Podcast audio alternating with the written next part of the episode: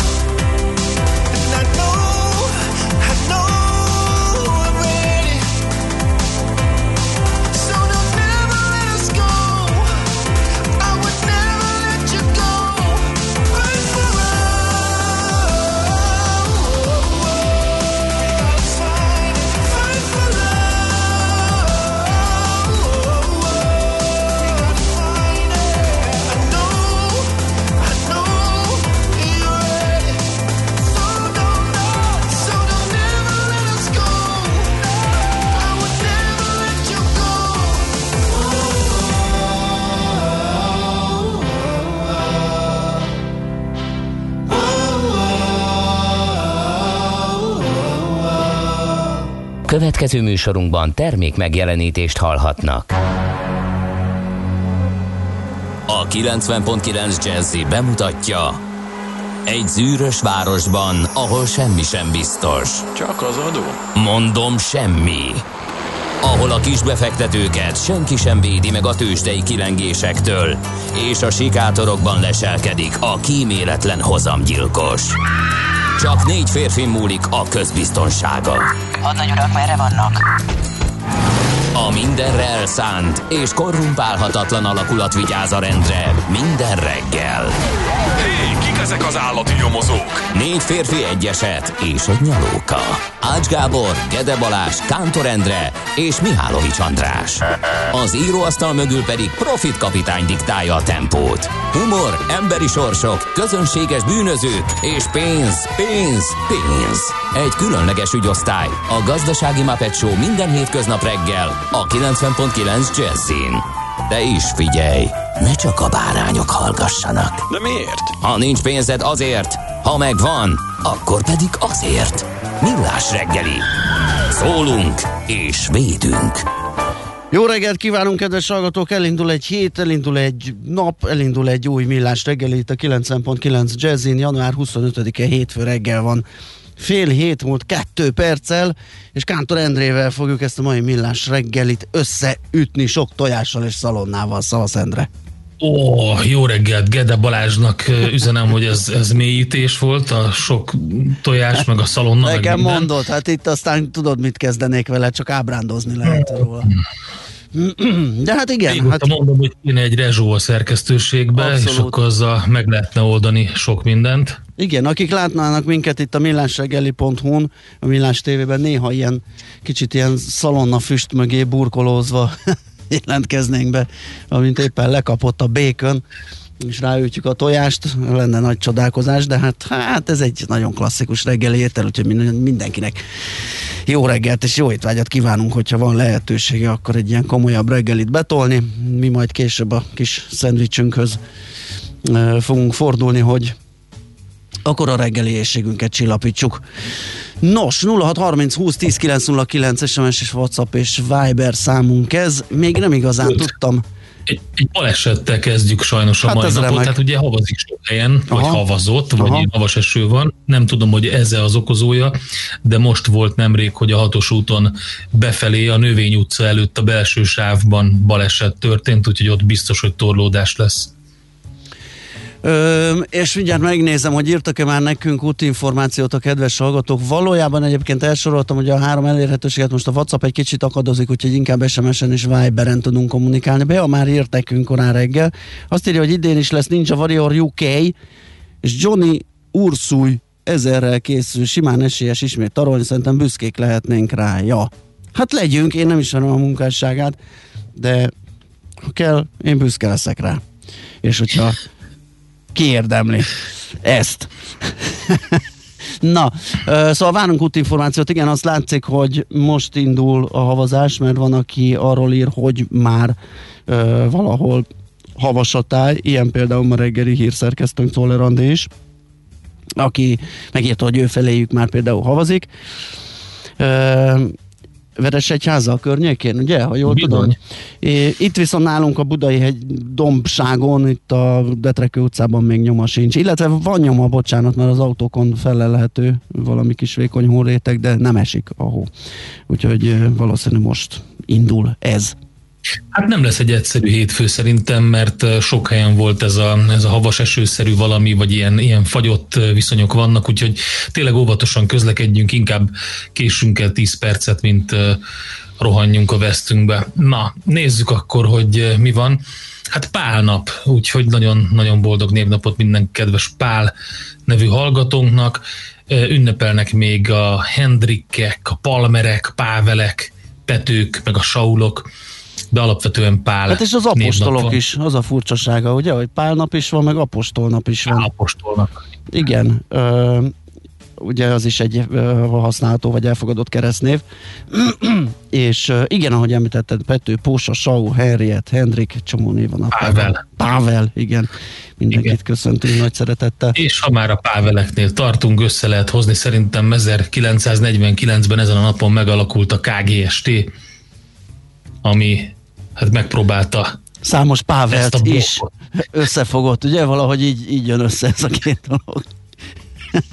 igen. igen, a közép- és kelet-európai szocialista országok gazdasági együttműködési szervezete volt ez. Megmondom őszintén, hogy a KGST zászlaja az annyira nem volt meg nekem, hogy minden egyes alkalommal, amikor megnézem, meglepődök, hogy ez, ez, ez, a, ez az image nem éged be annyira. Nyilván a csillag az oké, de a többi kis karika az De nekem, ez nekem se.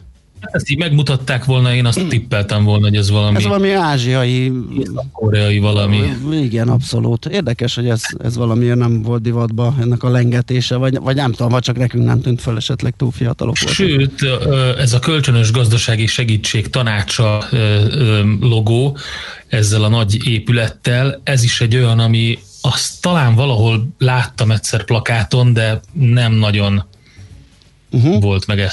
Legalább a KGST piacokra kibökhették volna ott a rendszerváltás környékén, hogy megismerhesse az ember, amikor éppen olcsó cigarettát akart vásárolni, vagy itókát, ugye is, Igen. ismerősek voltak ezek a helyek annak idején, de hát ott sem láttuk. Jó, tehát ez 1949-ben volt, és már ugye nincs ilyen.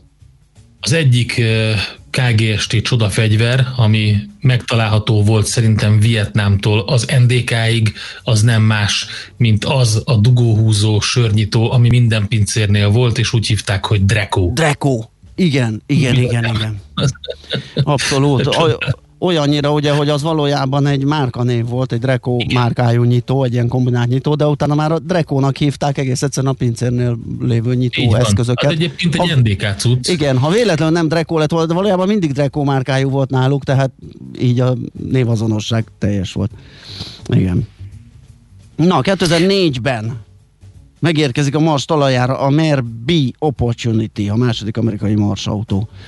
Ez mintegy 17 évvel ezelőtt történt ezen a napon. Ezek olyan nehéz ezen feldolgozható dolgok azért, hogy már ennyi ideje lényegében kutatjuk a Mars, már régebb óta kutatjuk ugye a Mars talaját, de hogy hogy ez egy kicsit nehéz, hogy amikor valamelyik nap rácsodálkoztam a hétvégén, talán egy, egyik barátom osztott meg egy posztot, hogy 20 éve volt a Matrix bemutató. Ú, tényleg, igen, igen, igen. Én ezt egy mm, valami tévés ismertetőben láttam, mert hogy most uh, valamelyik csatornán ment éppen, igen, és hú, hát ez, ez nagyon durva. Ez Öm, durva. Aztán ö, születésnaposaink, ugye? Robert Burns, skót költő, dalszerző, 1759-ben született ezen a napon, és jó pár írónk van ö, erre a napra. A és Robert Burns az a skótok petőfieként is Abszolút, ismert abszolút. Magyarországon, és óriási uh, dal, dalokat is szerzett természetesen, és egy uh, hát ilyen, ilyen feltüzelő dalokat is, amik így hadba visznek. Hát ugye a skót függetlenség az most megint uh, erőteljesen előjött, és érdekes, ma, ma lesz a Burnsi vacsora, így, így emlékeznek meg róla. Lehet, hogy ez megint feltüzeli a függetlenségi törekvéseket Skóciában, úgyhogy várjuk izgatottan, hogy milyen hírek jönnek ezzel kapcsolatban. William Somerset Maugham, angol író, drámaíró is ezen a napon született 1874-ben. Virginia Woolf, angol írónő 1882-ben, és hát mi is adtunk neves írót, Fekete Istvánt, magyar írót, költőt és iparművészt, aki kereken 1900-ban született január 25-én. És egy másik... Bereményi Gézát is. Így van, Bereményi- jó, hú, így van. 46-ban. Szeretem a filmjeit például.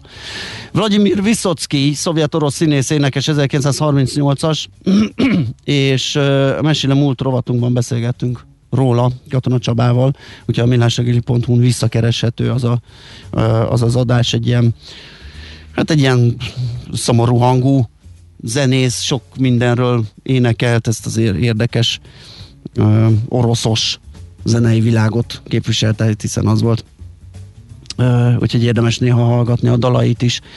Igen, Bereményi Gézát köszöntöttük, Viki Dál Gyula, Liszt Ferenc Díjas, magyar énekes színész 1948-ban született, ahogy Nagy Kálozi Eszter is ezen a napon Kossuth magyar színésznünk. És írt nekünk egy kedves hallgatónk, igen, 66-ban. igen, egy emlékeztetőt, hogy ö, emlékezzünk meg Rádói Mihályról, neki is születésnapja van, 44-ben született ezen a napon. Ő a Sirius együttessel vált híressé 1970-ben ismerte meg a nagy közösség, ö, de közben a Pege kvartettel nyerte el a legjobb szólistának járó díjat a Montreux Jazz Fesztiválon. És emlékszem, nem, a Siriusnak talán egy albuma volt, vagy több, de az Ördög állarcos bája az egy ilyen érdekes hangulatú lilás, valami lilás borító rémlik, az biztos, hogy az a leghíresebb, nem tudom egyébként, hogy volt-e. Egyéb lemezük a Siriusnak, de szóló munkássága is volt Rádúj Mihálynak, úgyhogy köszöntjük innen nagy szeretettel. Nos, Igen, egyébként nagyon vicces. ö, A 62-es Kimit Tudon tűntek fel többek között, és hát először hegedülni tanult, és csak később tért át a szaxofonra, és John Coltrane volt a példaképe, vagy őt tekintette példaképének. Na kérem, akkor elmondom még egyszer az elérhetőségünket 06 30 20 10 909, egyelőre SMS és Viber szám ez. Ö, jött is egy-két útinformáció, vagy legalábbis nem biztos, hogy útinformáció, de az is van köztük D-kartástól. Például a szokásos időben, szokásos útvonalon jelentkezem Gödről Pestre, az M3-as bevezetőig ideális forgalmi viszonyok között lehet közlekedni a kagylós kuton már szinte lépésben. Idáig 18 perc volt a menetidő, hogy a célig mennyi, az még kérdés, írta egy 10 perccel ezelőtt. Aztán Pescatóra írta nekünk, uraim, Délpesti régió havas, romantikus táj képét festi az arra utazó elé. Aztán havas, jeges, jó reggelt kívánok mindenkinek. Az égiek éjjeli esővel, majd fagyjal és hóval borították útjainkat és járműveinket. Mindezek következtében az utak csúsznak, a sofőrök egy része pedig csak lőréseken kukucskák ki járművéből. A forgalom sűrű, legyetek óvatosak. Polcológus írja a 316-os távbuszról.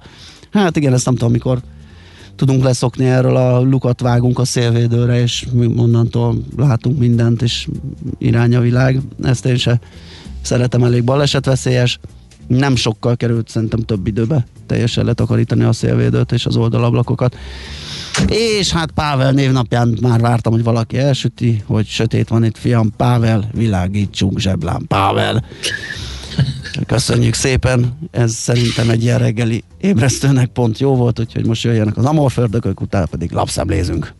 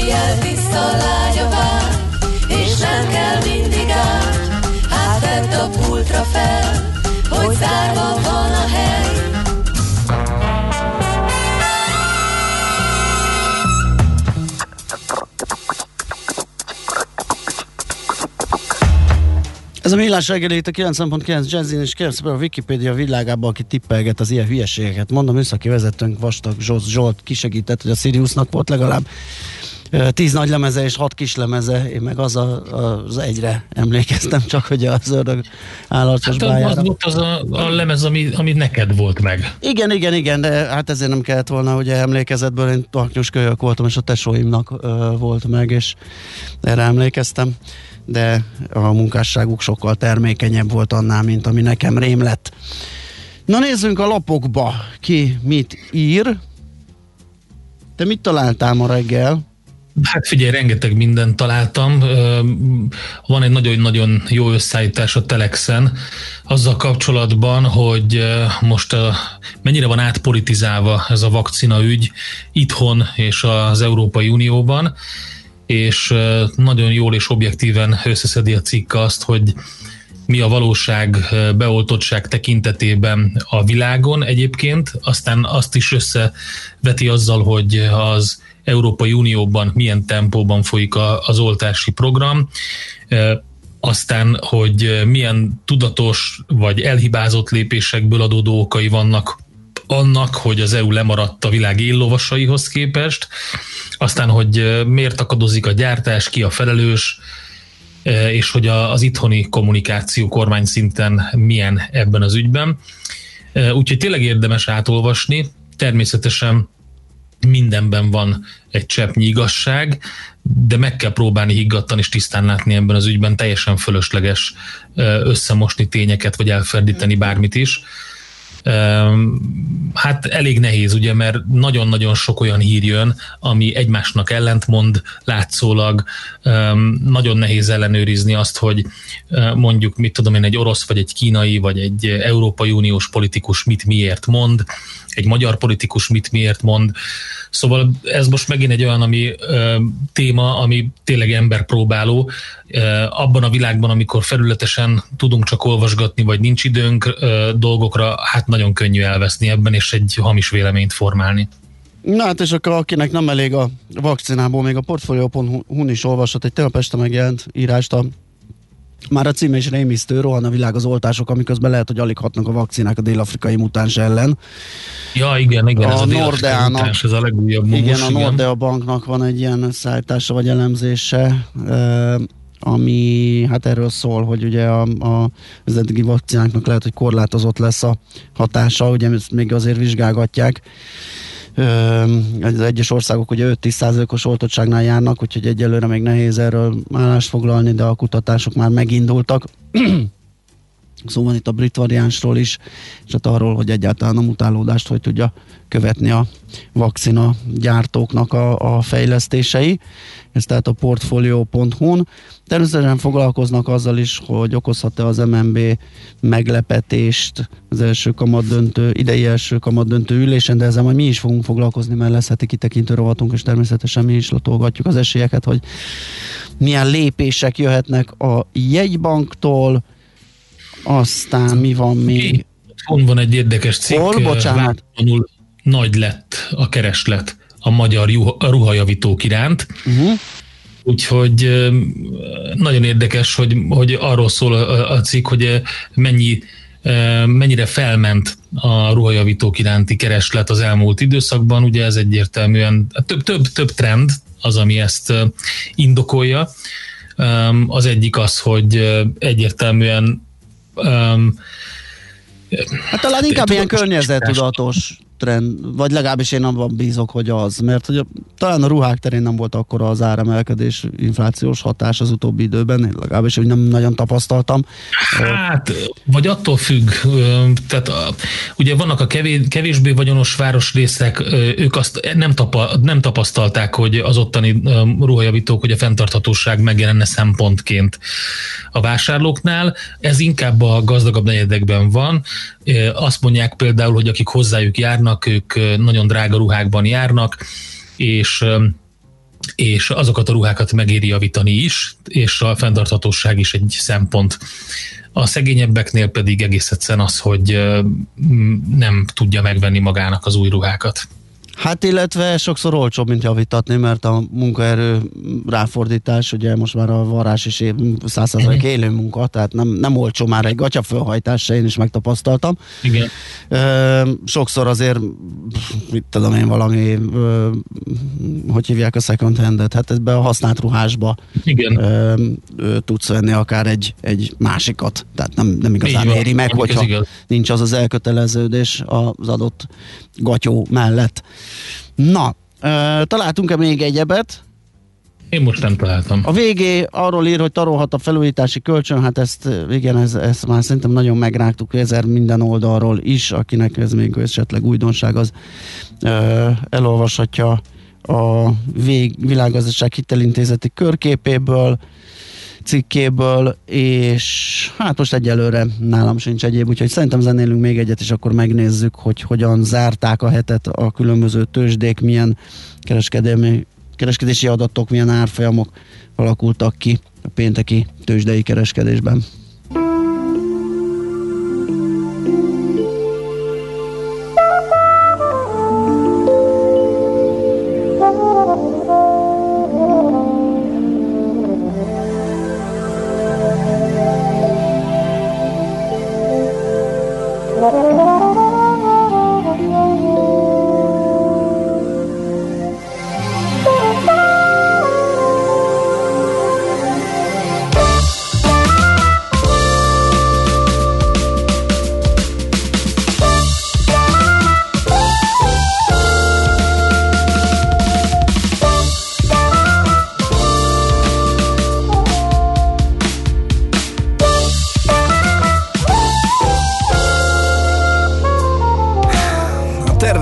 Hálójába szőtt foglyok vagyunk halandók.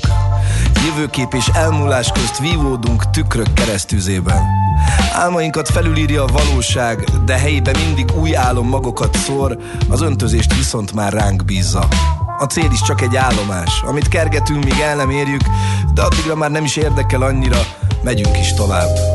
Tényleg jó lenne tudni, mit hoz a jövő? Akkor hogy tanulhatnánk a hibáinkból? Ha nem kerülünk padlóra, honnan tudjuk, milyen onnan felállni? Ha minden terv szerint megy, akkor hol marad a spontaneitás? Van, hogy nem jön össze, amit kitűzünk magunk elé, és van, hogy pont erre van szükségünk. Ami miatt sírunk sokszor, attól szép ez az egész.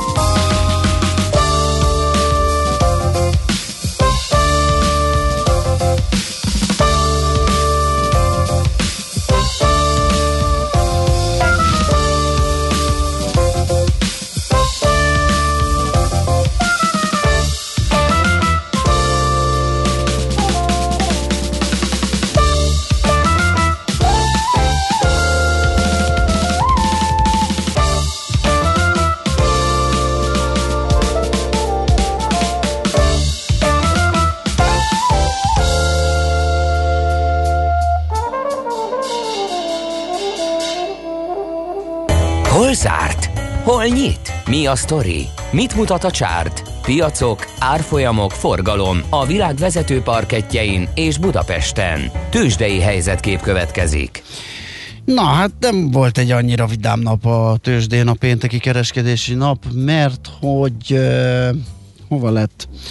600 körüli mínuszt halmozott fel a mutató, hogyha jól láttam, mindjárt mondok egy pontos értéket. 620,2 pontos eséssel zárt az index 1,4%-os mínusszal 43.630 ponton zárt. Az index a részvényforgalom az 11,7 milliárd forint volt, és a vezető részvények közül ilyen hangulatban még így is tudott emelkedni a Richter, ugye igen jó formában van az utóbbi időben, és ez pénteken sem romlott el, a rossz hangulat ellenére sem 6,1%-kal tudott erősödni a papír árfolyama 8160 forintra, a többi vezető részvény az eset. A MOL például 2,4%-kal 2238 forintra, az OTP 2%-kal értékelődött le 13.600 forintra, a Magyar Telekom árfolyama pedig 3 forinttal csökkent, és így bekukkantott, beesett 400 alá 399 forint 50 filléren zárt, így fejezte be tehát a pénteki napot. Hát nézzük, mi történt Amerikában, illetve a világ piacain. Európában egyébként hasonlóan ilyen szomorkás hangulat volt 0,2-0,3%-os mínusz Frankfurtban és Londonban, ez a pénteki kereskedés. Ehhez képest ma az ázsiai piacok pozitív irányt vettek, és azt mutatják, hogy talán jöhet valamiféle visszapattanás ehhez a kis mínuszhoz, amit láttunk. A Shanghai Composite 0,6%-os pluszban jár, körülbelül egy óra múlva zár, most zárt a Hang Seng Hongkongban 1,8%-os minusszal, és 5 percen belül a Nikkei is befejezi a kereskedést 0,3%-os pluszban, úgyhogy viszonylag oké okay a hangulat Ázsiában és azt lehet mondani, hogy ez a viszonylagosság, ez jellemző volt az amerikai piacra is, bár a Dow Jones az 0,6%-os mínuszban zárt, és az S&P is 0,3%-os mínuszban, a Nasdaq tudott emelkedni egy kicsit, többek között a Twitternek is köszönhetően 2%-os pluszban zárt a Twitter, és ezzel egyébként az egyik legjobban teljesítő papír volt, hiszen a legjobb az a Pulta Group volt 2,8%-os plusszal, úgyhogy nem voltak olyan, e, e, ja nem, bocs, a Macy's volt a legjobb, 4,6%-os plusszal, kimagaslóan teljesített a kiskereskedelmi lánc, Viszont olyan papírok, mint a Nike 1,6%-os minusszal eléggé lehúzták, és az IBM is. Hát az IBM-nél ott volt egy pofára esés, 10%-os minusszal a legrosszabbul teljesítő papír volt az amerikai piacon, és hát nem más az indok, mint hogy a gyors jelentés 6%-os bevétel csökkenésről számolt be év per év alapon, de egyébként nagyjából számítottak a mínuszra az elemzők, de mégis marginálisan, de, de rosszabb lett az eredmény. Na hát akkor ugye nem jött be a várakozás, és 10%-os ha- hasalás lett belőle a papírban. Úgyhogy az IBM nagyon rosszul szerepelt. Közben nézem a kiskereskedelmet, hogy a Macy's-t még kitámogatta, tehát a Home Depot például ott is 1,7%-os plusz volt, úgyhogy az egész jól szerepelt a kiskereskedelem. Közben a bitcoin talán-talán kikorrigálgatta magát, ez majd kiderül akkor, hogyha föl tud jönni 36 ezerig legalább, és azon át is megy az árfolyam. Ugye a 41 uh, mennyi is volt a csúcsa? Hát a 41 ezer fölött volt valahol 41 ezer 600 onnantól korrigált január eleje óta gyakorlatilag 29 ezer környékére az árfolyam, most 33.300-ra jött föl. Elég komolyat pattant a múlt hét második felében a mélypontjáról, úgyhogy ez optimista, vagy optimizmusra adhat okot a bitcoin befektetőnek, majd meglátjuk a folytatást egyelőre. Uh, itt még nem eldöntött ez a meccs, úgyhogy majd meglátjuk, hogy mi lesz belőle. Nos, hát akkor körülbelül ennyit tudtunk összeszedni. Tőzsdei helyzetkép hangzott el a Millás reggeliben. Viszont vannak uh, még uh, hallgatói észrevételek is. Az úgynevezett fast fashion ellen küzdő mozgalom is a ruha javítását helyezi előtérbe, ahelyett, hogy újat vegyünk. Igen, én ezért gondoltam, vagy ezért bíztam benne, hogy hogyha a ruhajavítók, vagy a ruhajavítás, mint szolgáltatás felfutóban van, akkor az talán annak köszönhető, hogy kicsit tudatosabban használjuk a gönceinket, és nem dobáljuk ki szíre szóra, hanem Egyébként a megjavítatjuk. használt ruha is pont jó erre. Tehát, Egyébként igen, ez- mert nem kell előállítani ugye egy másikat. Igen, nem kell előállítani még egyszer, ráadásul ugye az egyik ugye a a javítás, mivel drága is a munkaerő, hogy te mondtad, az inkább a tehetősebbeknek a, hát mondjuk egy cipzárjavítás már ugye, hogyha 4000 forint, akkor az, az sok mindenkinek nem opció. Hát nézd, én is a second hand igen. húzattam, húzattam be olyan polár, ilyen tök egyszerű polár pulcsiba cipzárat, hogy um, tulajdonképpen vehettem volna egy másikat, ugye ez pont az a kategória, amit pillepalacból gyártanak, és uh-huh. hogyha nincs rá téve valami jelzés, hogy micsoda fene nagy márka, és nem tudnak elkérni a hatszorosát a, annak, amibe kerül, akkor alapvetően nem egy drága mulatság, de én akkor is megcsináltattam, mert egyrészt a kedvencem volt, másrészt meg nem akartam kidobni. Um, nem tudom, mire írja a hallgató, hogy a nagy egy gyűjteményt hallhatta az anzásítva 6 óra 54 perckor. Ö, de egy másik hallgatónk, Hát a lapszemlére. Pecska, ja, igen, lehet. Persze, persze. Aztán, uh, sziasztok, csak Én vagyok, én vagyok a nagy közhegygyűjtemény, az is lehet. az is, de az is lehet, hogy én. Sziasztok, csak szólok, nincs havazás, m 0 Dunakeszi, Szászalombatta, nem havazik, nem is fog. A táj kissé havas. A forgalom 110-es. Az ég derült, hófelhő sehol, ez Pegyka írta, de milyen az a 110-es forgalom? Annyival lehet ott közlekedni? Lehet. Akkor Hát a nullás... 110 százalék. Igen, hát az is lehet. Nem, a nullások, akkor ezek szerint haladós. Üm, jó, szerintem tovább alagunk, ahogy azt berangoztuk Czoller a friss hírekkel. Ja, és egy kedves hallgató, von Schwarz mm, írta, hogy jöhet a Sirius. Hát, azt most nem biztos, hogy meg tudom ígérni. Föle a széttört álmokat biztos, hogy nem, mert azt nem is találtam meg a, a zenetárban. A, az ördög állarcos bája benne van, de közel 6 perc, úgyhogy ezt most lehet, hogy Hát nem baj. Nem. Egy, egy jó részt. egy jó rész, hát akkor majd valamikor elsötünk egy jó részt, de most biztos, hogy a jó rész az a hírek lesz, és utána pedig visszajövünk, folytatjuk a millás reggelit. Műsorunkban termék megjelenítést hallhattak.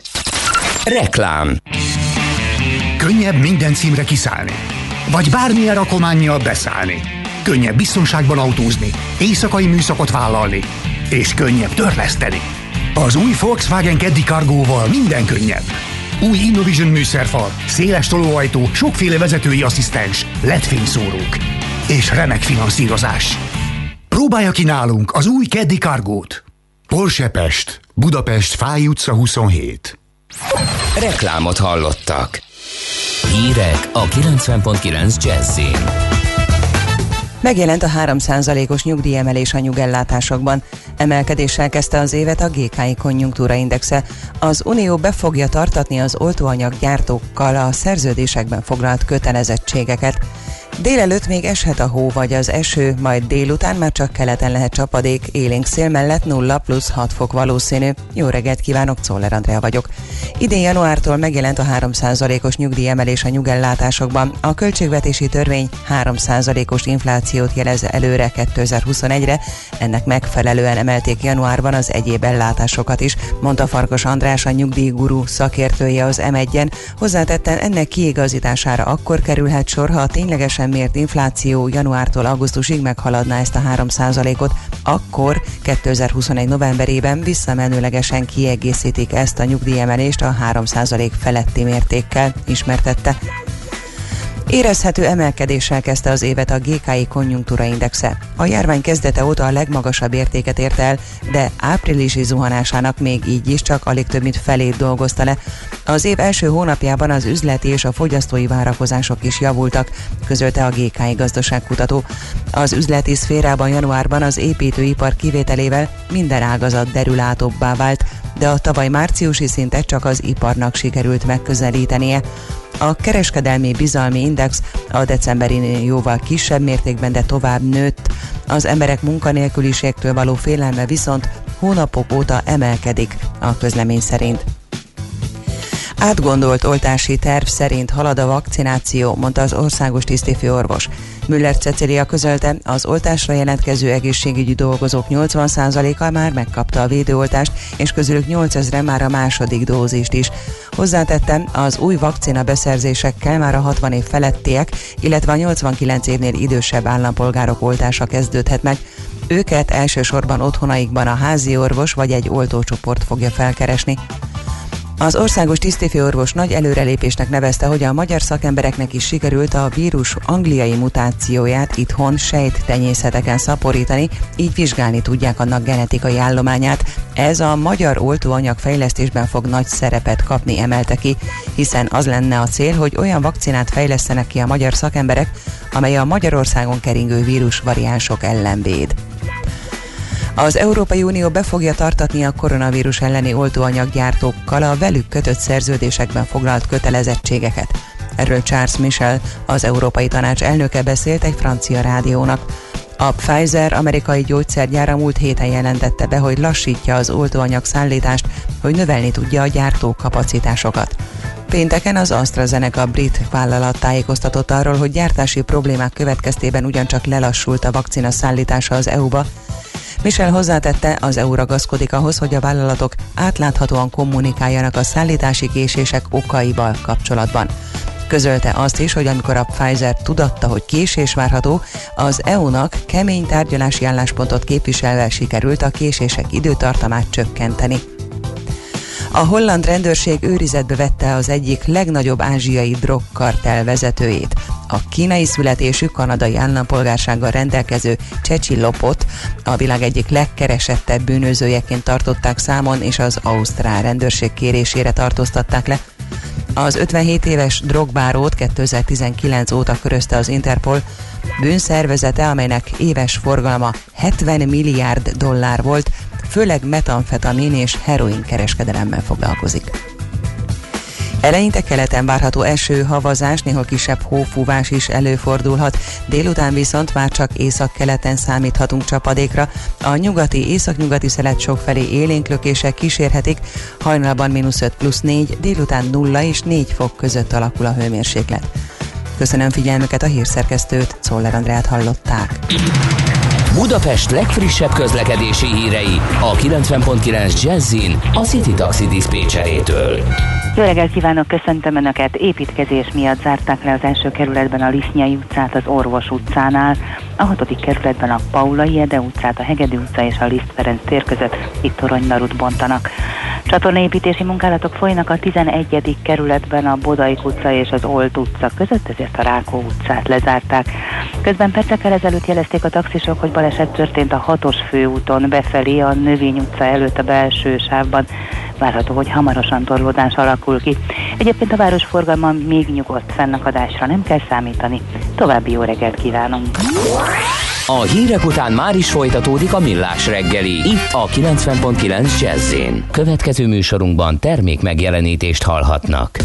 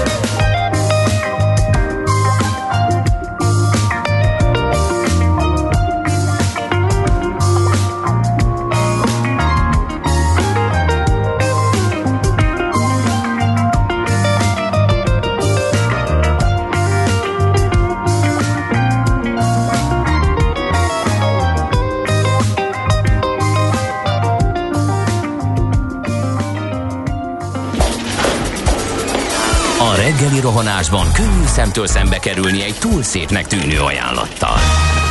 Az eredmény krétával körberajzolt tetemes összeg. A tethelyen a gazdasági helyszínelők, a ravasz, az agy és két füles csésze és fejvállalakzat. A lehetetlen küldetés megfejteni a Fibonacci kódot. A jutalom egy bögre rossz kávé és egy olyan hozamgörbe, amilyet még Alonso Mózli sem látott. Millás reggeli, a 90.9 Jazzy Rádió gazdasági mapetsója. Vigyázat! Van rá engedélyünk! Szép jó reggelt kívánunk, kedves hallgatóság! Ez itt a Millás reggeli, itt a 9.9 Jazzy Rádión Kántor Endrével. És Gede Balázsral. És január 25-e hétfő reggel van 7 óra 11 perc, az elérhetőségünk pedig 0630 20 10 909, ahova a szerszámos gazda ért nekünk közlekedési információt. Budapest legfrissebb közlekedési hírei, itt a 90.9 jazz Mégpedig azt, hogy Újpest egyelőre száraz, hómentes közlekedni is lehet, és a rakpart is jól járható délfelé, legalábbis ő arra ment, és azt tapasztalta. Az útinform híreim... Baleset megint. Igen, neked Most melyik van? A Dózsa György. Nem, nekem egy másik, akkor mondd te. Hát a Tököli út felé, a Városligeti Fasor előtt a buszsávban volt a Dózsa György úton baleset, úgyhogy ott is biztosan torlódás alakult ki. És sajnos az M3-as autópályán Bag térségében is a 36-os kilométernél ott egy kamion balesete miatt lezárták a Városnamény felé vezető oldalt, a forgalmat a Kisbagi pihenőhely parkolóján keresztül terelik el. Budapest, Budapest, te csodás! Hírek, információk, érdekességek, események Budapestről és környékéről. Nem először beszélgetünk a Blaha Lujza tér megújulásáról, de most van egy kis módosulás, és ezekről a részletekről, illetve az egész koncepcióról is, mert nem biztos, hogy mindenki találkozott vele. Borsi Dáviddal a BKK kommunikációs vezetőjével váltunk pár szót. Jó reggelt kívánunk! Jó reggelt kívánok, szervusztok, köszöntöm a kedves hallgatókat. Kezdjük az elejétől, mielőtt belecsapnánk abba, hogy mi változott, vagy mi változtak az eredeti tervek szerint. E, Ugye van egy nagy terv, egy nagy elképzelés, egy koncepció arra vonatkozóan, hogy a Blahalúzat teret mondhatjuk, hogy gyökeresen e, felújítaná a főváros. Így igaz, itt volt az ideje annak, hogy a Blahalúza tér megújul- megújuljon, hiszen utoljára 55 évvel ezelőtt történt változás a téren, tehát mondhatjuk úgy, hogy eljárt az idő a Blahalúza tér fölött. A főváros egyik meghatározó pontja, eh, egy nagyon forgalmas, nagyon sok ember által keresztezett eh, találkozási pont vagy csomópont a Blahalúza tér, éppen ezért meghatározó a szerepe a város eh, életében, éppen ezért is szükséges az, hogy ennyi idő után végre, végre történjen valami a téren. Uh-huh. Ugye ez érinti a teret és a környezetét is, például a Somogyi Béla utca felújításáról is szó van. Így van, jelentős változások várhatóak a környéken. Üm, Alapvető elvárás az, hogy egy gyalogos barát tér alakuljon ki, ö, amelyen jelentősen megnő majd például a zöld felületeknek az aránya. Ezen négyzetméternyi új zöld felület jön létre, és a jelenlegi fák megtartása mellett például több mint 65 új ö, fa kap majd helyet ö, az új Blahalújza téren.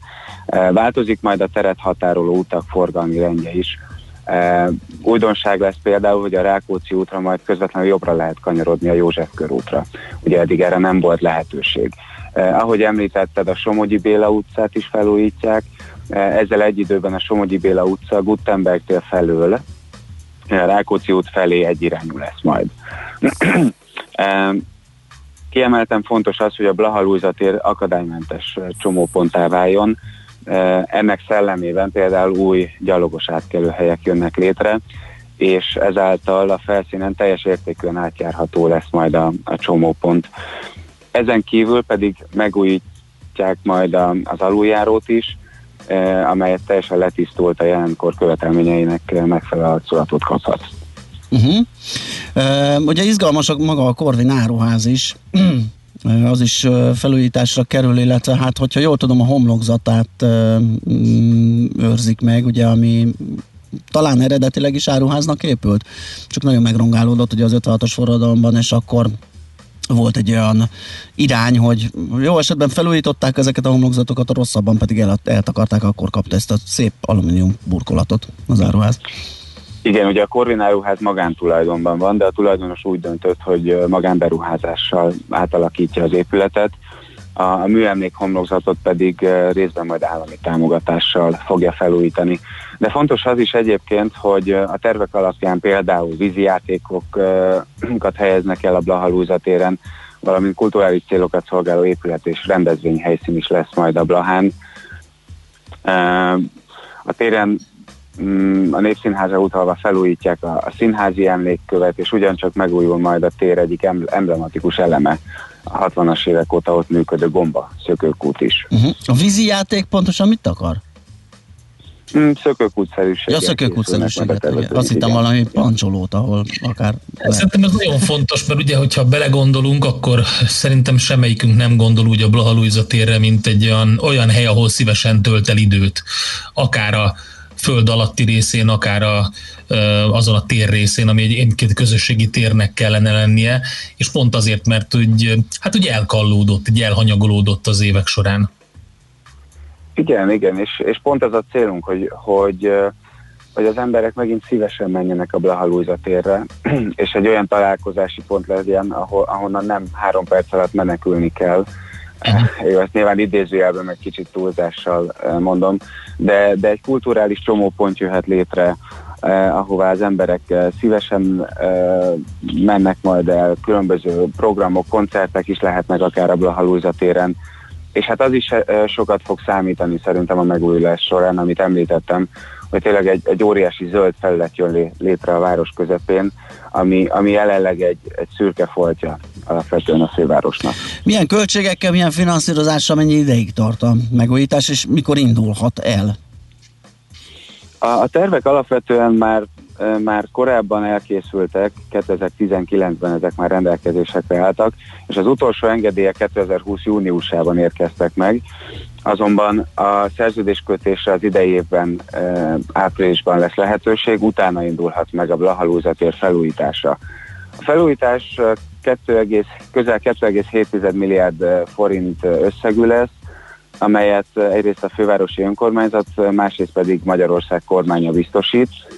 Tehát a projekt idén elindul, és várhatóan másfél évet vesz majd igénybe a Blaha tér átalakítása. Fontos információ, hogy a, a kormány által biztosított 1 milliárd forint 2021 végéig felhasználható, így e, várhatóan már idei évben jelentős változások lesznek tapasztalhatóak a Blaha téren. Egyébként eh, fontos újítás lesz az is, hogy például két molbuvi gyűjtőállomást alakítunk ki a Blahán, tehát két különböző ponton lehet majd hozzáférni a teljesen megújuló molbuvi közminga rendszeréhez. Több kerékpártámaszt alakítunk ki, és hulladékgyűjtők is el lesznek helyezve a Blahán, hogy még élhetőbb legyen a, a, a központi tér. Ebből nem lesz láncid? Kormány és főváros együttműködéseit gördülékeny? Alapvetően a, az első tapasztalatok azok, hogy, hogy együttműködő a két fél, uh-huh. úgyhogy én személy szerint nagyon bízom abban, hogy gördülékenyen működik majd egyrészt a finanszírozás, másrészt pedig maga a Blahalúza térnek a megújulása. Utolsó kérdés forgalom szempontjából lesznek-e jelentősebb korlátozások, mire lehet készülni, mire lehet számítani, hogyha beindul a- az átalakítás? Alapvetően minimális korlátozásokra nyilván számítani kell, de a, a pontos tervek ö, jelen pillanatban még nem állnak rendelkezésre, mert egy picit ugye módosítani kell a korábbi terveken a Blahalúza tér felújítását.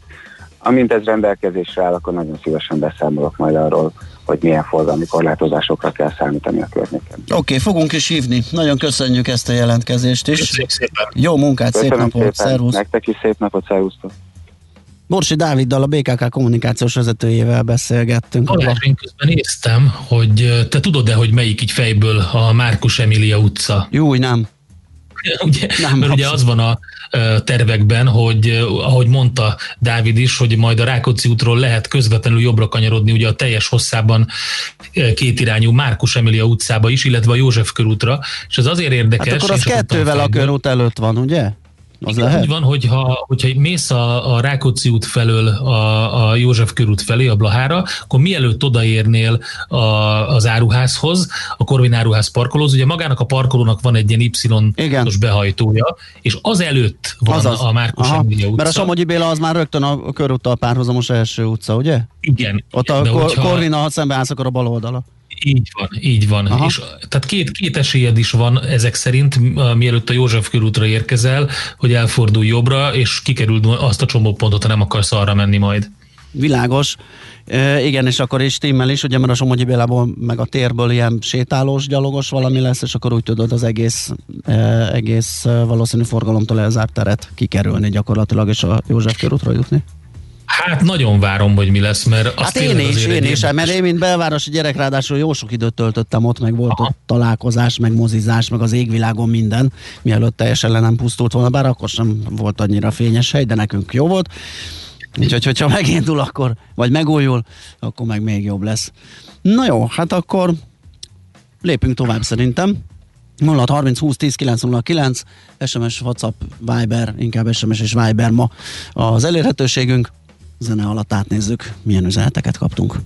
Nekünk a Gellért hegy a Himalája. A Millás reggeli fővárossal és környékével foglalkozó rovata hangzott el. Me in milk and honey, baby.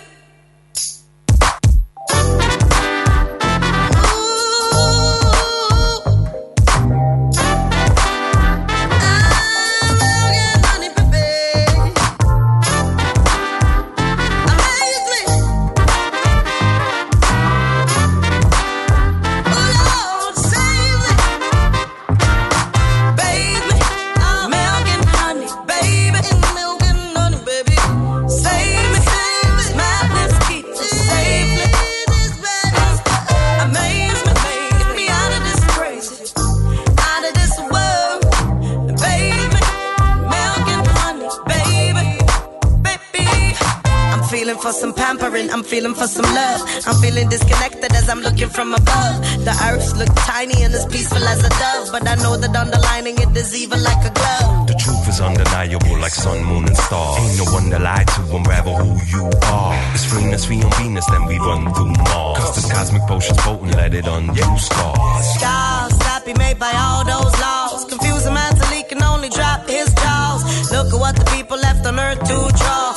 A picture painted perfect, but it got mad flaws. Galactically attracted, now your soul is doing backflips. Your core has been detected, filling all your precious exits. The measure is elastic, grab the treasure, that fantastic hitting pleasure. When you grasp it, baby, try on every last fit. I grasp it, every last bit.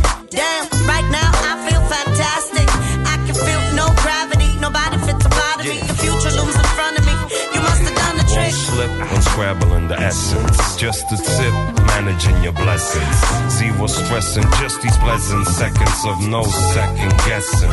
Everlasting. Lessons,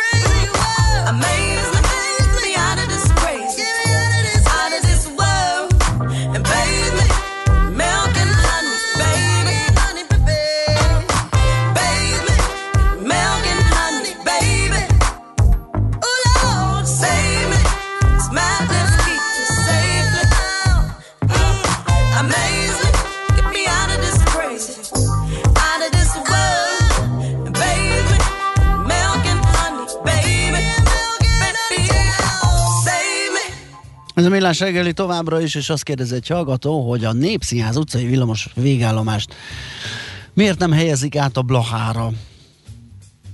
Hát nem tudom, meg azt sem, hogy az De hát azt miért kell? Gyakorlatilag De a nem. Blahán van. Nem tudom, igen, a 28-as, 37-es. Itt bemenjen a térre konkrétan? Hát ez szerintem elég, elég macera lenne ahhoz, hogy mit Hát, hogy nyerünk. ott keresztezni kell egy másik villamost. Igen, az egész körutat át kéne Igen, hasítani. meg a Lócsos körutat. Hát nem tudom.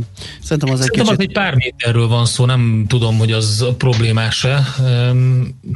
Igen, én sem érzem ezt akkor a, akkor a égető ö, problémának, de lehet, hogy valamit nem, nem, nem látunk át jól. Igen. Na, nézzük, hogy ö, van egy, egy témánk a magyar keresetekről, ami hát sokszor beszélgetés tárgya, főleg amikor átlag keresetről beszélünk, mert hát azt aztán ugye a statisztika szépsége, hogy szépen ki lehet kerekíteni, de nem mindenkinek ö, jár, hogy Hát igen, egy érdekes kutatást közölt, többet is egyébként a GKI gazdaságkutató a múlt hét vége felé, de itt azt nézték meg, hogy nemzetközi összevetésben 2019-ben hogy álltak a magyar keresetek, az is a címe egyébként a cikknek, hogy hol állunk, és azt nézték meg, hogy az öt fő feletti vállalkozásoknál a költségvetési szférában, valamint a nagy non-profit szervezeteknél teljes munkaidőben foglalkoztatottak, kedvezmények nélküli átlagkeresete hogy alakult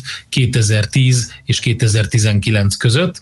És hogyha ezt megnézed, akkor ez elég impozáns, mert hogy 132 ezer forintról 244 ezer forintra nőtt, ami 84,5 százalékos növekedés. Tehát ezt így, ha ezt kiszedjük, akkor azt lehet mondani, hogy az átlag keresett 9 év alatt ö, 84 százalék fölött nőtt. És talán ez És az ez egyetlen egyébként- szépség tapaszt az egészben, mert innentől már jönnek az iz, azok az izgalmas dolgok, amelyek... Igen, ez problém. Hogy is mondjam, de nagyon sokat gondolkodtam rajta, amikor olvastam a, az adatokat, hogy, hogy hogy ezt hogy kell szemlélni. Nyilván nagyon nehezen tudjuk objektíven szemlélni, hiszen uh, itt élünk Magyarországon, um, részesei vagyunk ennek a folyamatnak. Hogyha történelmi távlatból néznénk, akkor azt mondhatnánk, ugye, hogy, hogy csatlakozott az ország az Európai Unióhoz, elindult egy, egy felívelés, gazdasági növekedés van, átlagkeresett növekedés van, stb. stb. Így viszont egy kicsit árnyal, árnyalni tudunk a képen, hogyha megnézzük, hogy például akkor nézzük meg, hogy a többi országgal mi a helyzet, meg azt, hogy... Meg az, hogy euróban mennyit ér ez az emelkedés, mert az is egy Igen. kis árnyékot vet erre az egész történetre, és hát nem tudjuk nem eurósítani a fizetésünket. Egyrészt szeretjük megnézni, hogy az Európai Unióban másokhoz képest hogy állunk, a másik meg ugye számtalan olyan termék van, ami import, és ez nem, nem mellékes abból a szempontból, hogy az mi eurósított fizetésünkből mennyi ilyesmit tudunk megvenni. Szóval az Európai Unió 27 tagállamában 25-en vannak 2010-től nettó kereseti, illetve 2010-től vannak nettó kereseti adatai, és ez alapján a magyar nettó keresetek értéke 9097 euró volt 2019-ben, és ez 2010-hez képest már csak 45%-os, tehát uh, alig több, mint fele akkor a gyarapodás, mint a saját fizetőeszközünkben forintban uh, kifejezve. És akkor itt jön az, amit mondasz, hogy még meg lehet nézni azt, hogy a, a, a, azok a tagállamok, akik például lehagytak minket, mert hogy hat is van, az, az hogyan muzsikált, és itt a nettó keresetek Romániában például 96%-kal, Bulgáriában 88 lett, és Észtországban 83, 84, és Lengyelországban is 50%-kal nőtt. Hát itt akkor nézzük meg a laboratóriumot, hogy mit ér a pénzünk. A hazai nettó átlagkereset az osztrák nettó átlagkeresetnek a 28 százalékát érte el, de ez is csak arra elegendő, hogy ebből a 25 tagállamból a 22. helyre kerüljünk. Tehát úgy néz ki a rangsor lefele, vagy lentről, hogy legalacsonyabb szinten van Bulgária, utána Románia, és utána jön Magyarország. Úgyhogy mindenki más sajnos leelőz minket, és hát ami még szomorúbb talán az az, hogy ha megnézzük az Eurostat adatbázisát, akkor olyan mutatókat is találunk, hogy a különböző kereseti sávokban lévők nettó kereseteinek hogy volt az alakulása. És ez alapján az látható, hogy a, ha euróban mérjük, a hazai átlagos nettó keresetemelkedés, az a 45 százalék mögött nagyon nagy az egyenlőtlenség a kiskereske, a kiskeresetőek kárára, tehát akik kevesebb pénzt visznek haza, ők szenvedték ezt az egészet el leginkább, mert hogy akik az átlagkereset felét keresik csak meg, felét érik el, ők a, a növekedési ütem e, mük a bér, bérükben 2010-hez képest csak 31,6% volt. Aha. Hát ez egy, azért ez itt, tehát sokkal kevésbé nőtt a fizetésük. Egyébként sajnálatos módon a nyugdíjaknál is látszik ez, ez egy másik téma, nem a keresetekről van szó, hanem nyugdíjakról, de itt is van egy komoly szakadás a kis nyugdíjasok szintén, és míg az pozitívumként emelhető ki ebből az egészből, hogy ebben a 9 évben a 20 megfigyelt ágazatból 12-ben átlag felett, 8-ban pedig átlag alatt nőttek a keresetek, és ide tartozik az oktatás és a szociális ellátás területe, ahol átlag alatt nőttek a keresetek, hogy alapvetően azt lehet mondani, hogy a növekedés viszonylag egységes volt, de e, sajnálatos módon ugye van ez a szakadás a kiskeresetőek irányába, illetve van egy nagyon komoly szakadás, ami már korábban megfigyelhető volt, az, hogy Magyarországon, hogyha megyei szinten nézzük meg, akkor jelentős eltéréseket mértek az átlag keresetek alapján. Tehát ez egy másik GKI cikk volt, ami kijött a, héten, és itt az volt, hogy Magyarország 19 megyéből 14-ben az országos átlag alatt volt a havi nettó kereset, sőt egész extrém helyzetek is alakultak ki. Van olyan település Magyarországon, ahol havi 31 ezer forintból élnek az emberek.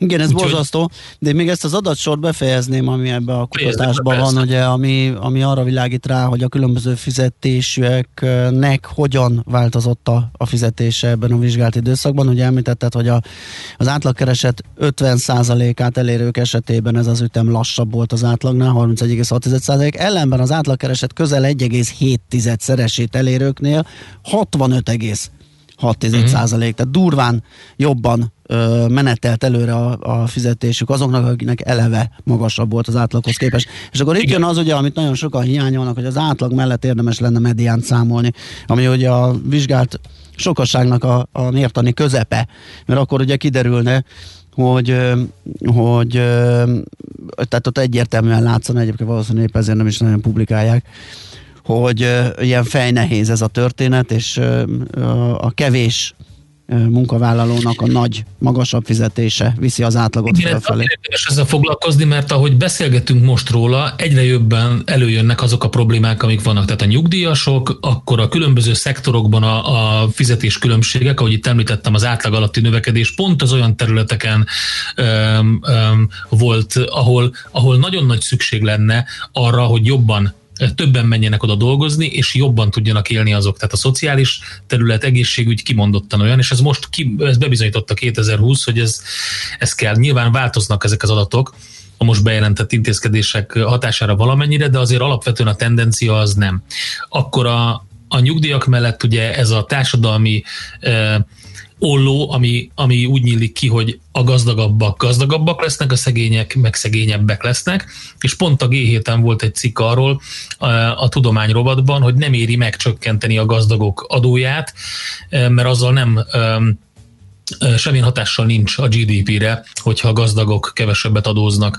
Tehát nem csak Magyarországon probléma ez egyébként, de ezeket a folyamatokat valamilyen módon el lehetne kezdeni, legalábbis koncentrálni rá, és, és megpróbálni megoldani.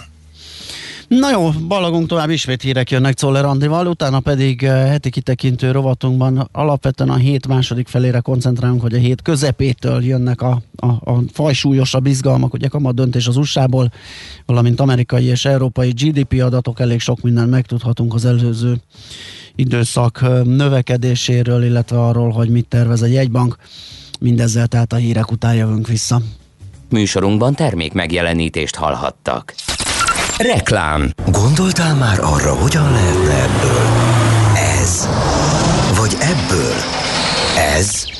Ha igen, mutasd meg nekünk. Az MVM Edison Startup versenyen azokat az ötleteket keressük, amelyek képesek befolyásolni a jövőnket, hogyan hasznosítsuk jobban az energiát, legyen hatékonyabb a munkánk és jobb a világunk. Jelentkezz 2021. január 31-éig a most induló és idéntől az érett szakaszban lévő fejlődő vállalkozásoddal is az mvmedison.hu-n.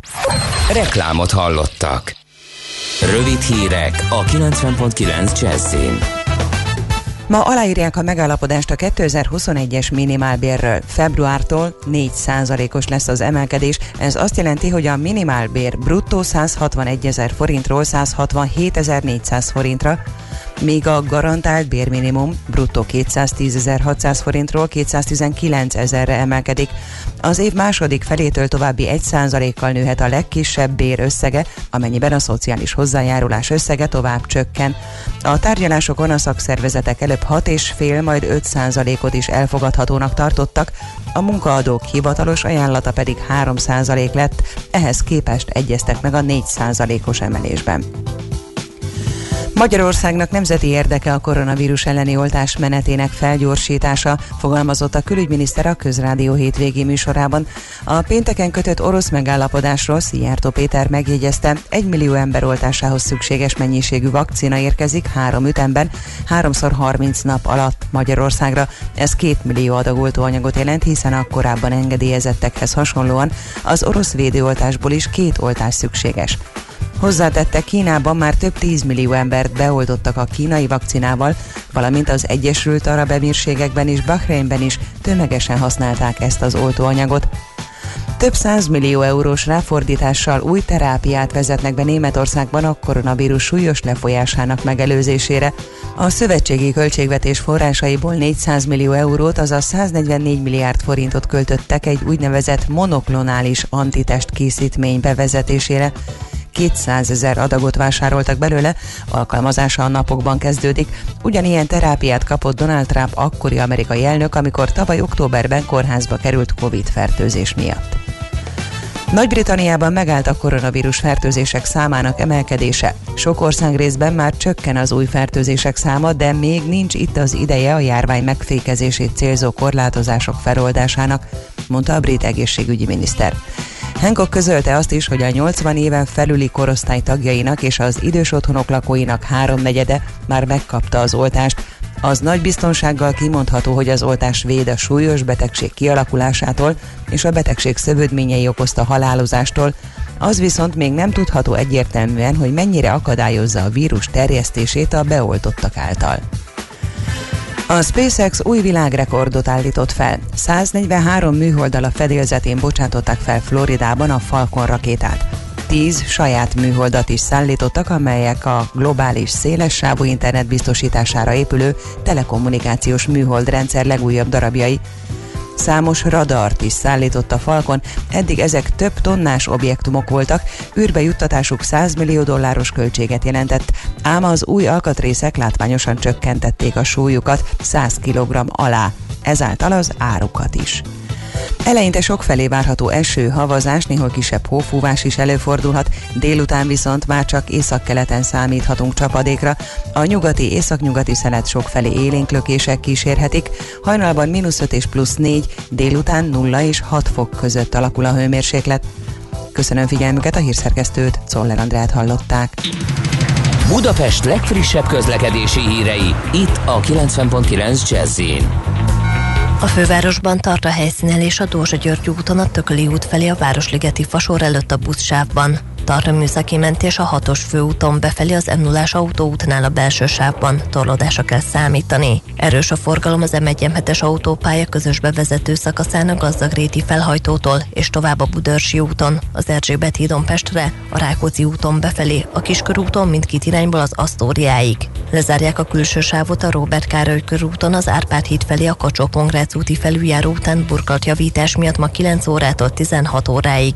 Lezárták az első kerületben a Lisznyai utcát az Orvos utcánál építkezés miatt ma 17 óráig. Mától lezárták Csepelen a Kolozsvári utcát a Katona József utcánál csatornajavítás miatt, ezért a Rákóczi tér felől a Zsák utca lett. A 152-es autóbusz Kolozsvári utca megállóját a Katona József utcába helyezték át. Útszükletre kell készülni a 11. kerületben a Tétényi úton befelé a Bárfai utcánál, valamint a Kőhalom utcában az Előpatak utca közelében, mert vízvezetéket javítanak. Szép csilla BKK Info.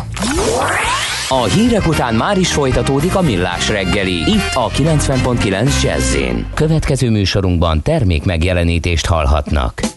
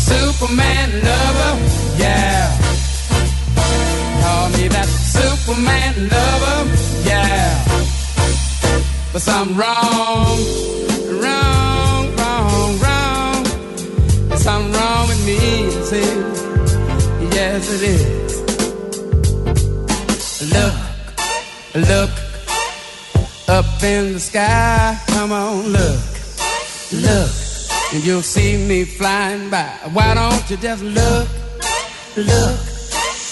And if you do, come on and look, look. I'm flying straight to you. They call me Superman lover.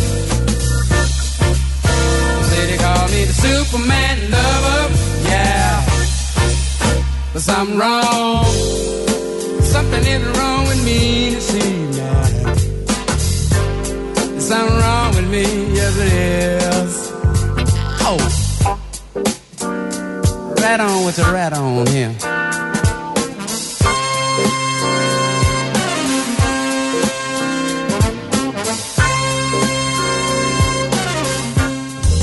Várható a héten? Milyen adatok, információk, döntések hathatnak a forint értékére, a tőzsdei hangulatra? Heti kitekintő.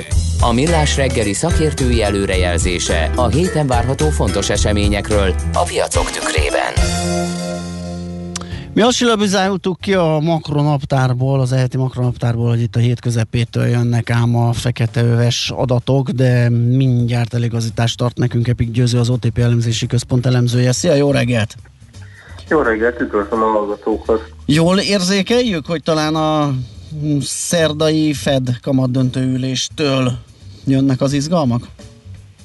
E, igen, igen, bár azért ne felejtsük el, hogy kedden még nálunk is lesz egy MNB kamatdöntőülés, bár való igaz, hogy az elemzői várakozások szerint ezen a kamatdöntőülésen e, nem várhatóak túl nagy izgalmak. eh, legalábbis az elmúlt hónapokban beérkező eh, inflációs adatok eh, alakulása azért erre enged következtetni, hogy valószínűleg nem, nem ezen a kamat döntülésen fogja átgondolni a monetáris stratégiáját a jegybank. Uh-huh. Tehát nagy meglepetésre akkor nem kell számítani. Így van, így van. És hát igen, ahogy említetted, ugye múlt héten volt LKB, és akkor idén, vagy ezen a héten szerdán pedig Fed kamat döntülés, és hát a hétvége fele pedig USA, illetve eurozóna előzetes GDP adatok érkeznek a negyedik negyedévre vonatkozóan. Ugye, hát időrendi sorrendben haladva, a Fed esetében is egyébként azt várja a piac, hogy nem lesz különösebb irányváltás, tehát mind a kamatokban, mint az eszközvásárlási programban változatlanok maradnak a kondíciók. Most leginkább a piac valószínűleg arra figyel, hogy a Fed elnöke tehát hogy a kommunikáció irányára fog figyelni. Ugye az elmúlt időszakban, ahogy az usa is újra föllángolt a, a, a járvány elkezdtek elég látványosan elromlani a munkaerőpiaci adatok, miközben az infláció viszonylag stabilan alakult. Úgyhogy kérdés, hogy a Fed döntéshozói hogyan fogják az ez irányú folyamatokat értelmezni. És különösen már csak azért is lehet egyébként a közleményre érdemes odafigyelni, hiszen küszöbben áll ugye Joe Bidennek ez az 1900 milliárd dolláros mentőcsomag, ezt ugye nem fogadták még el, és kérdéses, hogy ebben a formában vajon átmegy-e, viszont hogyha átmenne, vagy a nagyobb része átmenne, akkor az azért az azt jelenteni, hogy miután újra nyitnak a gazdaságok, és, és lecseng a vírus veszély, ami azért az idei év második felében azért nagyon nagy valószínűséggel meg fog történni, akkor hát, hogy is mondjam, hirtelen egy óriási kereslet szakadhat rá a gazdaságra, sok olyan szektorban is, amik ugye gyakorlatilag több mint egy évig tett halott állapotban voltak, szűkültek ugye a kapacitások, ami hát igen erőteljesen felpörgetheti majd az inflációt. Úgyhogy, úgyhogy kérdéses, hogy, hogy, hogy ezeket a kockázatokat hogyan fogja majd súlyozni a Fed a közleményében, és erre, erre lesz érdemes odafigyelni. Világos. Nyilván nehéz lesz egy adalék, bár már utólagosan jön, de akkor is a képet azért tovább árnyalja majd ugye a GDP adat mind a tengeren túlról, mind az Európai Unióból. Igen, igen, hát abban azért elég erőteljes az egyetértés, hogy a negyedik negyed évben negyedéves alapon a növekedés nagyon erőteljesen lelassulhatott a harmadik negyedéves erőteljes visszapattanás követően. Ugye a legnagyobb kérdés az az, hogy sikerül elkerülni a recessziót, és ugye részben ugye kitérve most már az európai országokra is, azért az a várakozás, hogy azokban az országokban, ahol jelentősebb súlya van a szolgáltató szektornak, ez még a nagyobb országok közül Spanyolország, illetve Franciaország, ők valószínűleg recesszióba süllyedhettek a negyedik negyed évbe, még mondjuk Németország talán elkerülhette azt, és hát azért az USA esetében is az a várakozás, hogy nem került a negyedik negyed évben recesszióba a gazdaság. Itt ugye azért az is kérdés, hogy melyik országban pontosan mikor és milyen erőteljes korlátozásokat vezettek be, úgyhogy hát valószínűleg a negyedik negyedéves növekedések megint egy elég széles skálán fognak szórni az országok között.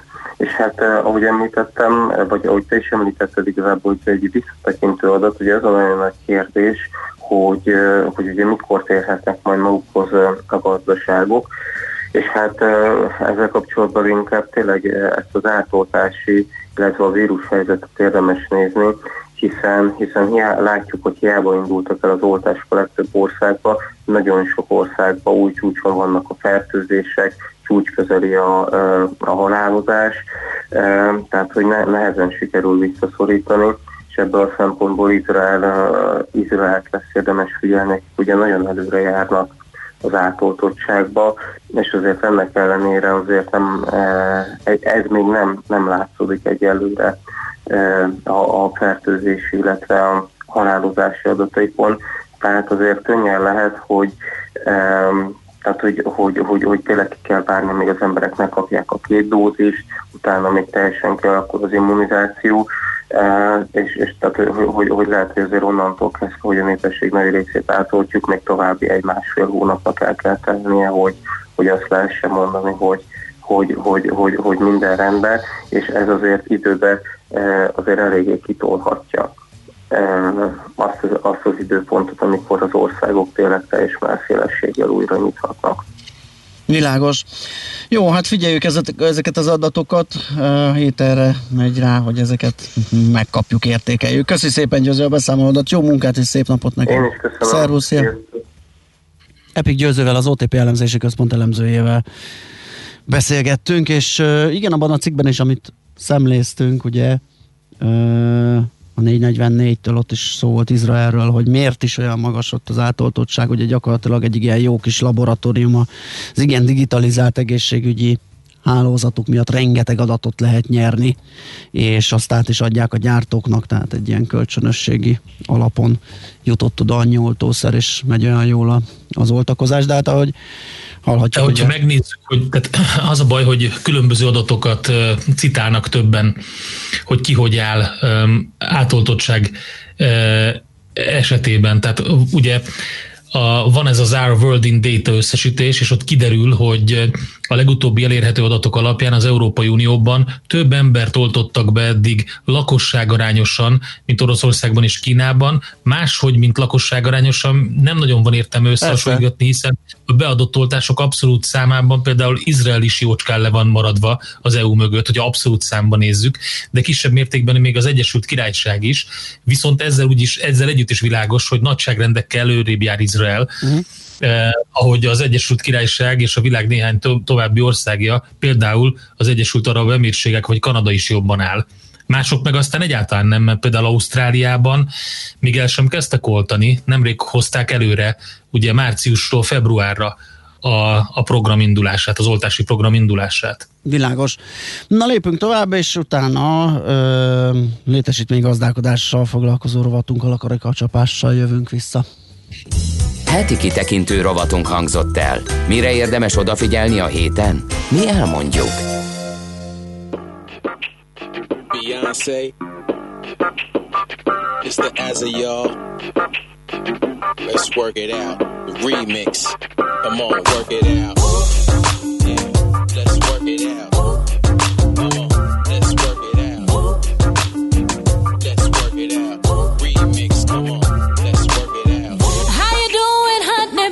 baby? You know I don't ask for much, but for a girl spending time alone can be pretty rough. But I get a knock on my door. You know it's yours for sure.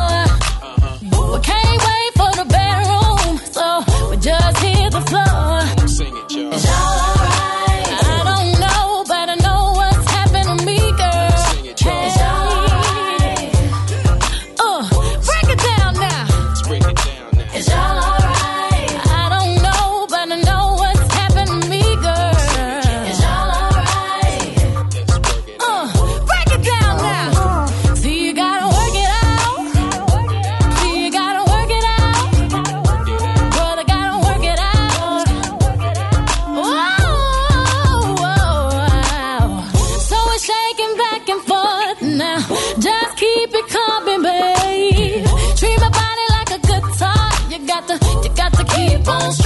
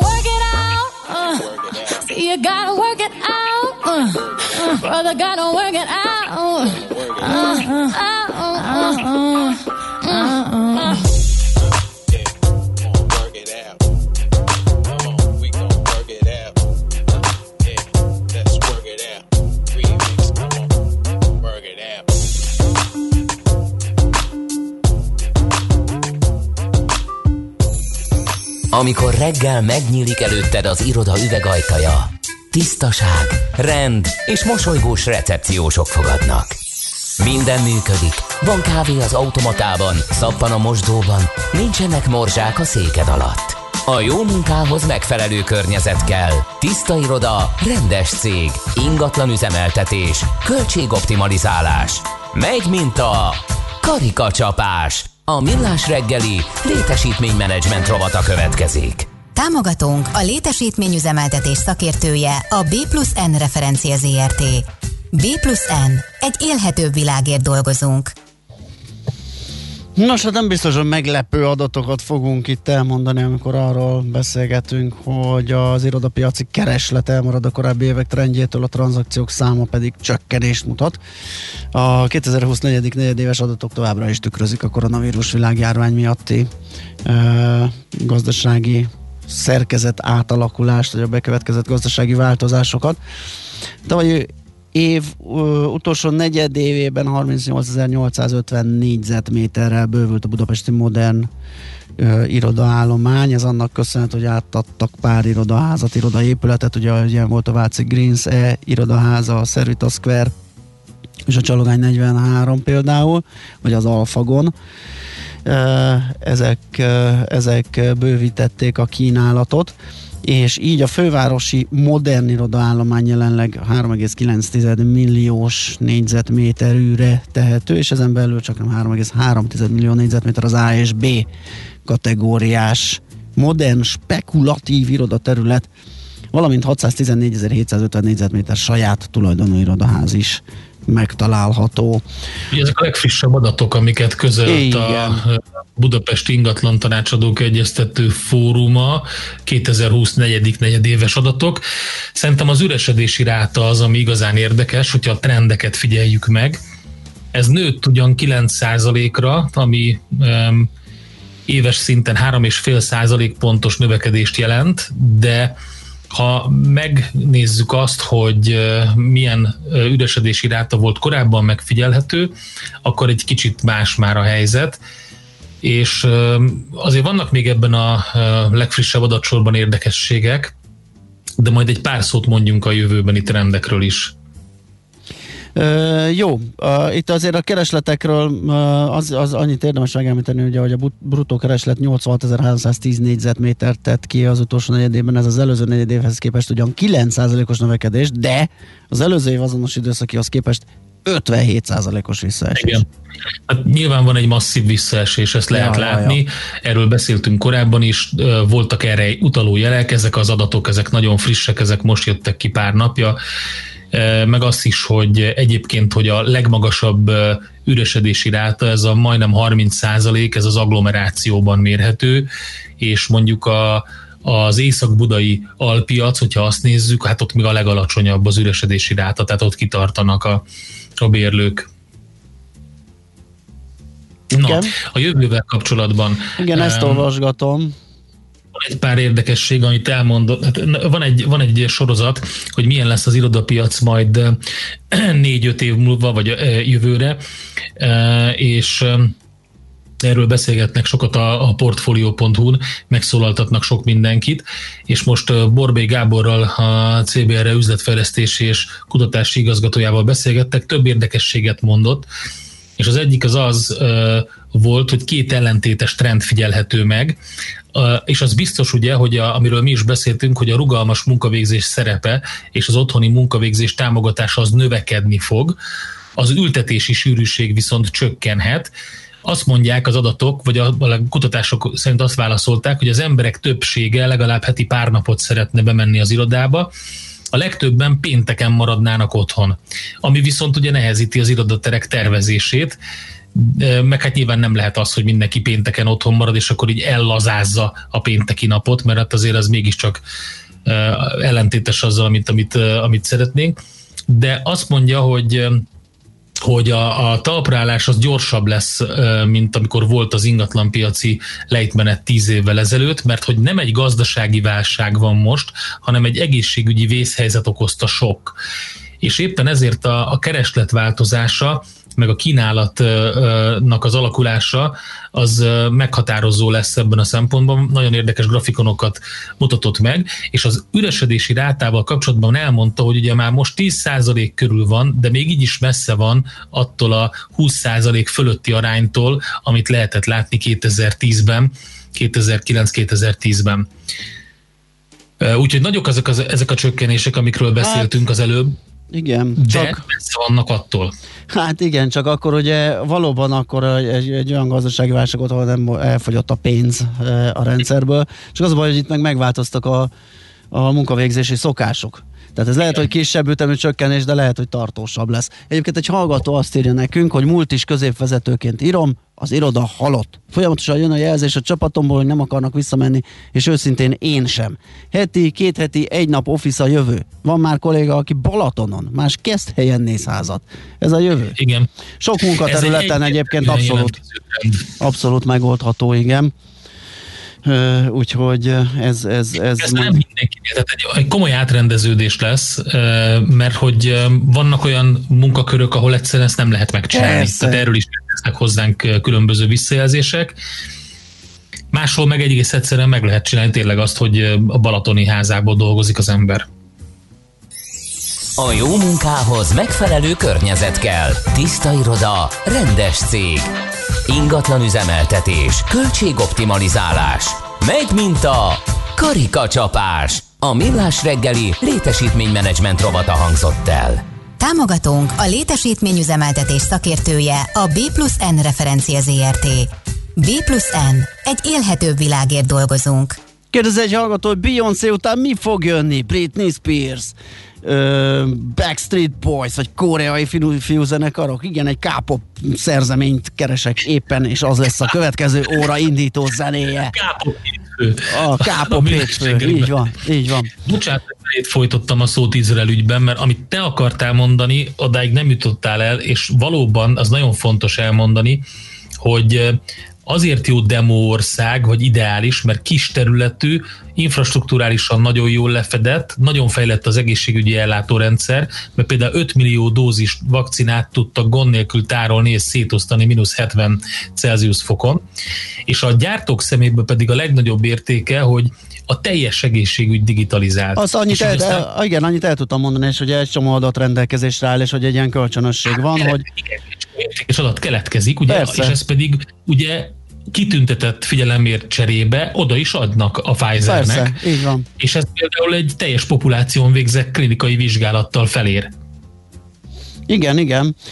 Jó, ö, megyünk tovább akkor hírekkel, aztán a következő órát, ha nem is kápoppal, de egy adóvilág rovattal indítjuk, és ö, azon belül pedig ugye megyünk tovább az Ézán térségbe, és ö, mi lesz most? Fülöp-szigetek.